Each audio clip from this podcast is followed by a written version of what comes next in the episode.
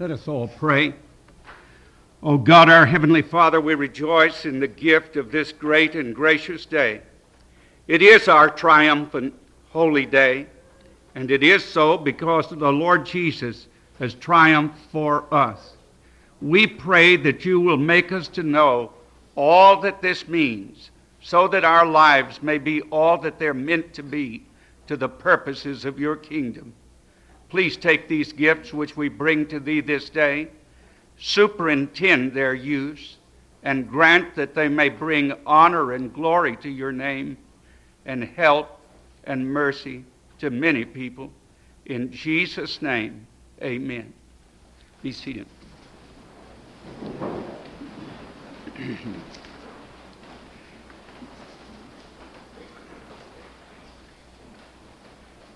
Our second lesson is taken also from the Gospel according to Luke chapter 24, beginning at verse 13 following. Now, that same day, two of them were going to a village called Emmaus, about seven miles from Jerusalem. They were talking with each other about everything that had happened. As they talked and discussed these things with each other, Jesus himself came up and walked along with them but they were kept from recognizing him. And he asked them, What are you discussing together as you walk along? They stood still, their faces downcast. One of them, named Cleopas, asked him, Are you the only one living in Jerusalem who doesn't know the things that have happened there in these days? What things? he asked. About Jesus of Nazareth, they replied. He was a prophet, powerful in word and deed before God and all the people. The chief priests and our rulers handed him over to be sentenced to death, and they crucified him. But we had hoped that he was the one who was going to redeem Israel. And what is more, it's the third day since all this took place. In addition, some of our women amazed us. They went to the tomb early this morning, but didn't find his body. They came and told us that they had seen a vision of angels who said he was alive. Then some of our companions went to the tomb, and they found it just as the women had said. But him they did not see. He said to them, How foolish you are! And how slow of heart to believe all that the prophets have spoken. Did not the Christ have to suffer these things and then enter his glory? And beginning with Moses and all the prophets, he explained to them what was said in all the scriptures concerning himself. As they approached the village to which they were going, Jesus acted as if he were going farther but they urged him strongly, saying, Stay with us, for it is nearly evening. The day is almost over. So he went to stay with them. And when he was at table with them, he took bread, gave thanks, broke it, and began to give it to them. Then their eyes were opened, and they recognized him, and he departed from their sight they asked each other, Were not our hearts burning within us while he talked with us on the road and opened the scriptures to us? They got up and returned at once to Jerusalem. They found the eleven and those with them assembled together and saying, It is true, the Lord has risen and has appeared to Simon. Then the two told what had happened on the way and how Jesus was recognized by them when he broke the bread. Amen. 33 years ago, this Easter, on Easter Sunday, I preached the first Easter sermon that I ever preached in the Montreat Church. This today will probably be the last sermon that I will preach on Easter Sunday as pastor of the Montreat Church. I know that. And so a lot of memories have come back to my mind.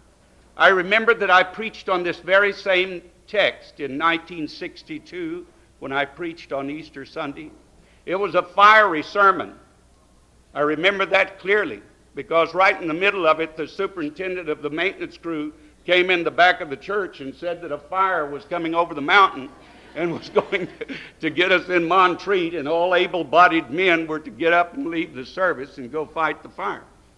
And it came up, to look out, it rainbow. And God was good to us. Uh, we were able to get the fire out. Now, I got interrupted that Sunday, so I hope I'll be forgiven if I pick up and say some of the same things that I've said. I don't suppose many of you will remember 33 years what was spoken. Uh, this, this is one of my very favorite of all passages of Scripture.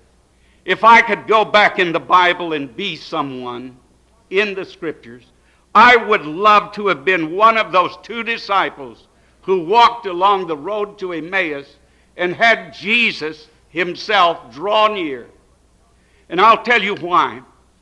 All of us go through experiences in life when our hearts are broken when tragedy that's unreasonable and unexplainable and terrible and horrible hits us and we are disillusioned and wonder if God has forsaken us. We wonder how we can bear it and our breath is taken away. And yet, these men who had seen the one whom they had loved most in all this life and had gone up to Jerusalem with hearts so full of joy, just knowing that here, at this great Passover festival that was conducted that week, that he was going to be proclaiming himself as king. And instead, he proclaimed himself king, but it was king not in the way they wanted, not in the way they expected. He was betrayed. He was spat upon. He was beaten. A crown of thorns were placed on his head. He was nailed to a Roman cross. And the cross was lifted up in its dreadful socket in the earth. And the intense suffering and the cries of agony and the howling mob and all that had taken place had completely broken their hearts. And they came away disillusioned, with their hopes destroyed, confused and bewildered by what they had heard. And as they walked along, leaving Jerusalem, wishing for all the world that they had never gone up there, a stranger drew near and walked along with them. And in all the history of earth, time never passed so sweetly. Because this stranger speaks to them, what are you discussing together as you walk along? They stood still, their faces downcast. And one of them, named Cleopas, asked him, Are you the only one living in Jerusalem who doesn't know the things that have happened there in these days? Everyone knows what's taken place in Jerusalem. Imagine asking that stranger that question Are you the only one who doesn't know what happened on Friday in Jerusalem? A Jesus who was not recognized by them begins to sensitively probe and bring them into the conversation. What things? He asks. And then they tell him about Jesus of Nazareth. He was a prophet, powerful in word and deed. They would have said to him, We can remember seeing lepers screaming and ringing their bell and shouting, Unclean, unclean. He touched them, and they went away clean and whole. A blind man screamed at him. He put some mud on his eye and told him to go and wash, and he washed and came seeing. Crippled people were brought into his presence. Dead people were raised. Multitudes were fed. We thought he was another Moses. We thought he would lead us away from the oppressive Romans. But instead, they nailed him on a cross. We hoped, they said, that he was the one who was going to redeem Israel. And what's more, now they're confused. It's the third day since all this took place.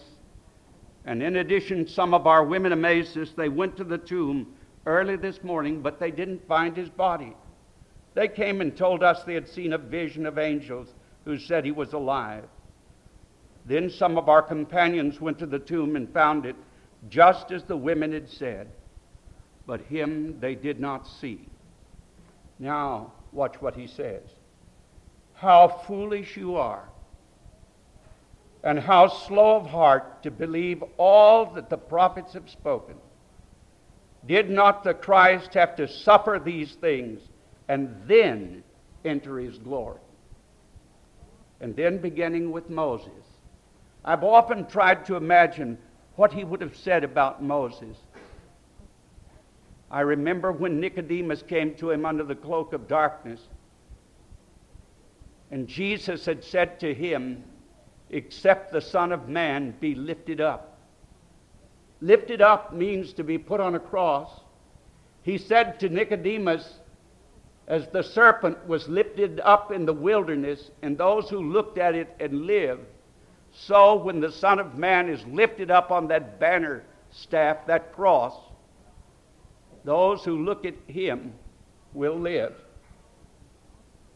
How was he in all of the Old Testament scriptures?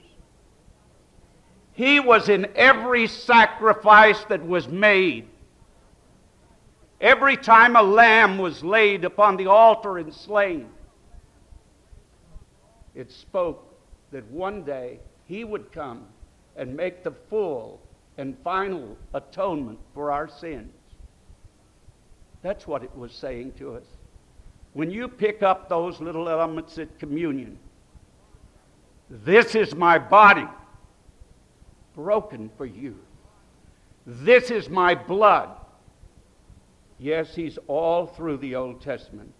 Isaiah 53, which Philip will later preach to the Ethiopian and explain to him how Jesus is the fulfillment of all that Isaiah had prophesied, prophesied of one who would be wounded for our transgressions and bruised for our iniquities, that by his stripes we would be healed.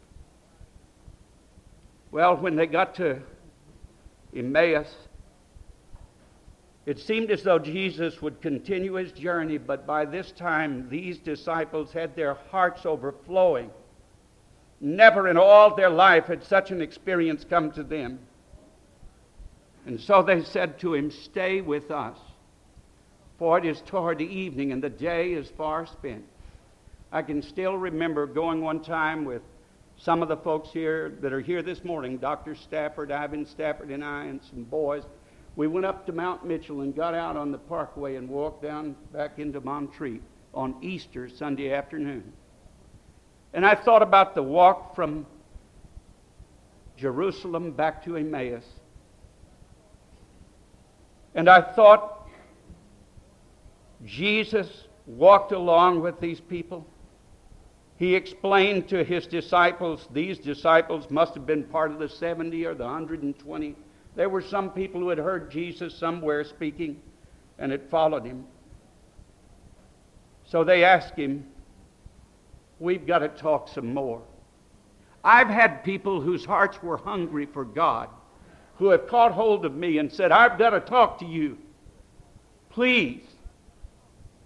And we went aside, and those people got touched by the Lord in a very real and wonderful way. He opened their eyes. We're told here that when they were at the table, he took bread. Now, this forms uh, almost an order of worship. He took bread, gave thanks, broke it, and gave it to them. Just like communion. There was something special about it.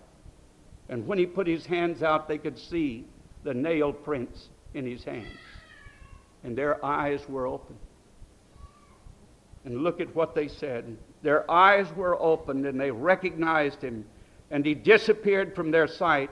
And they asked each other, Were not our hearts burning within us while he talked with us on the road and opened the scriptures to us?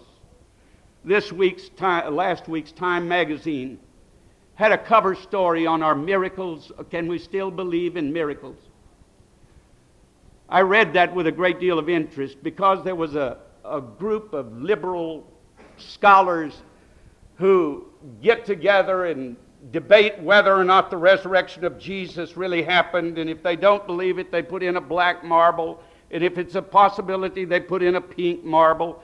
And if it's a, uh, almost a certainty, they put in a red marble. That's not the way you do it. That's not the way you learn about whether or not Jesus rose from the dead. He speaks to us. He spoke to these two. He showed them from the scriptures what had been predicted. They got up and returned to Jerusalem, and they found those eleven assembled together and saying, It is true, the Lord has risen. He has appeared to Simon. And then the two told what had happened on the way and how Jesus was recognized by them when he broke the bread. What does this say to our world? This is a book I've been reading about Nikolai, uh, about Vladimir uh, Lenin.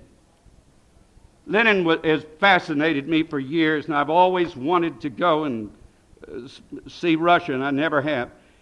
Listen to what Lenin said in 1918 Electricity will take the place of God. Let the peasant pray to electricity.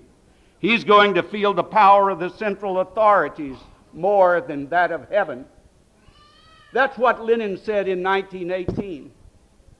As a 16 year old boy, he took off the cross from his head and threw it into the trash can. He persecuted the church, he hated God. And the great cathedral of Christ the Savior in Moscow which was to Moscow what Notre Dame is to Paris and what St. Peter's Cathedral is to Rome. Stalin, in memory of Lenin, had it blown to smithereens and taken down. And he intended to erect a gigantic statue of Lenin. But where is Lenin now? Lenin's moldy corpse does not attract as many people as McDonald's hamburger joint, according to Time magazine. He said economic determinism. Economy determines everything, he thought. Well, they are bankrupt. It's determined that it's no good there. Dialectical, two people talking, a dialectical materialism, it's gone. It's garbage. It, and the pitiful thing is that 20 to 30 million people were slaughtered on the idol that Karl Marx and Lenin sought to perpetrate and that Stalin followed. And God only knows how close we came to nuclear war then and how close we may be to it now by the hatred and the grisly nationalism that's all over Eastern Europe. And so it's time for someone to go back and get the scriptures and open them.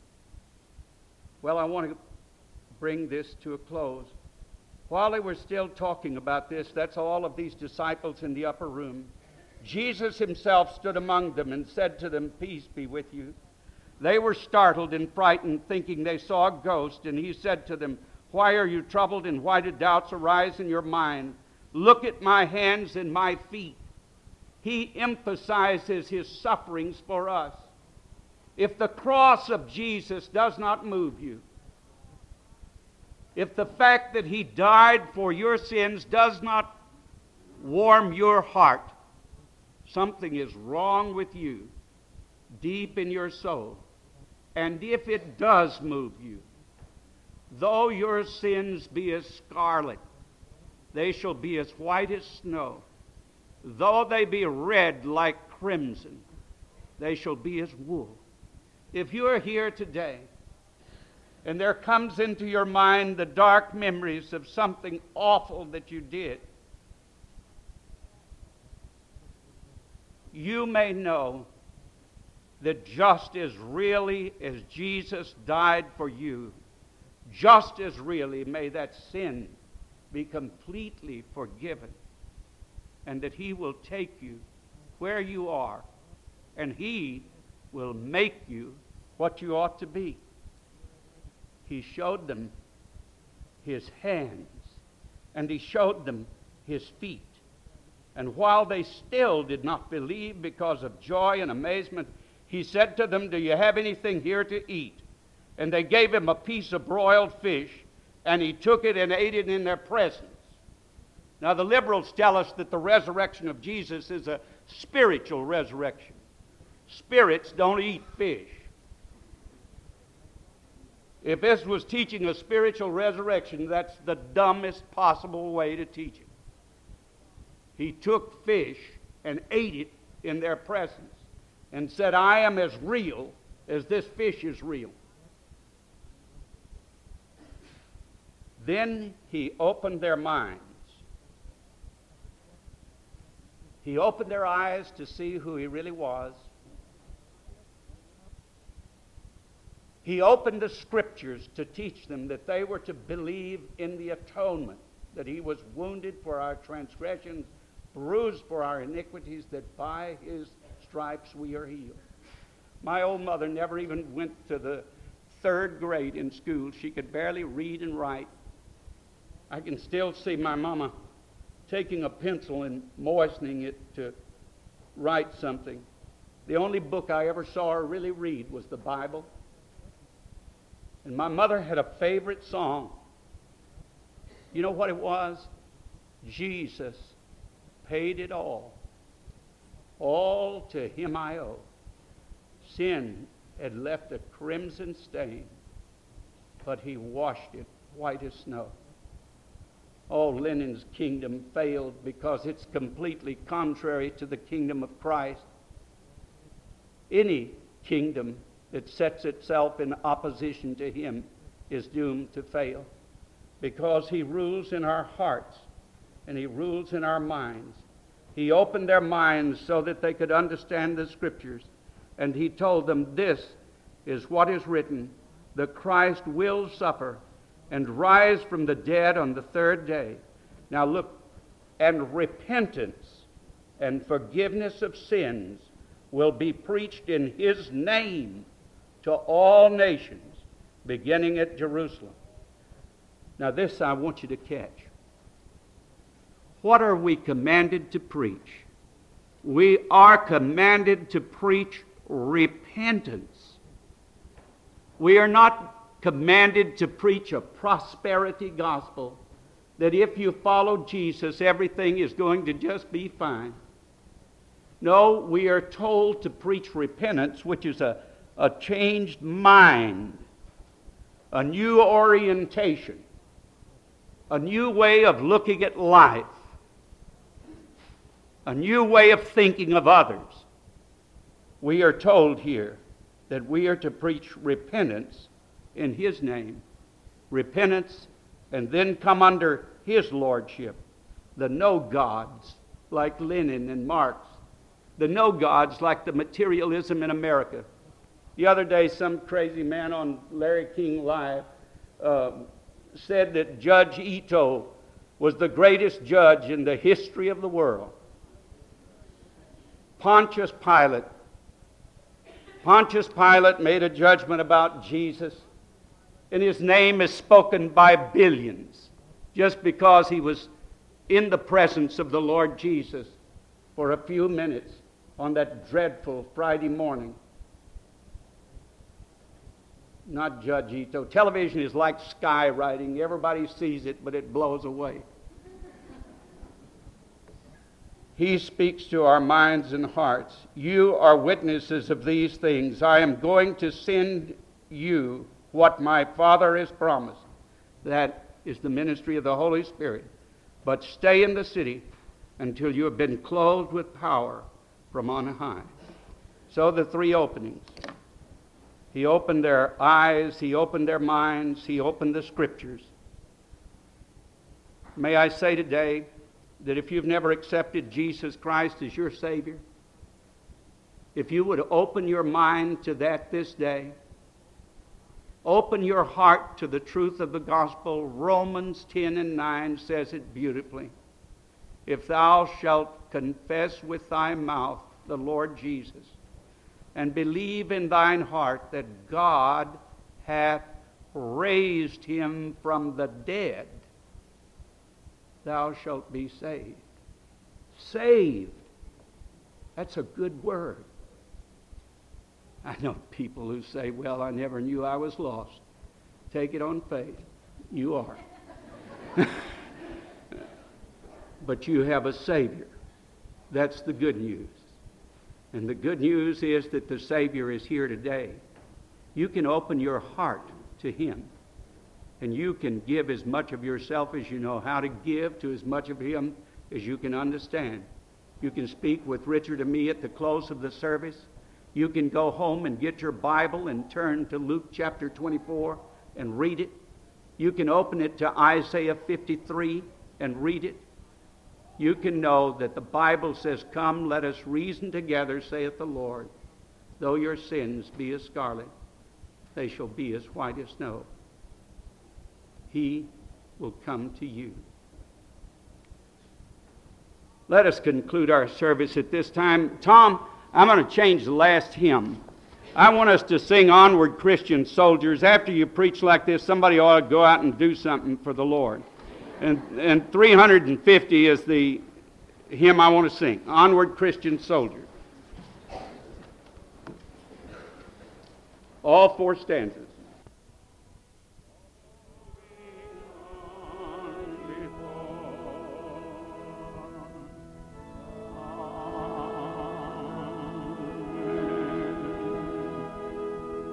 Look at your bulletin.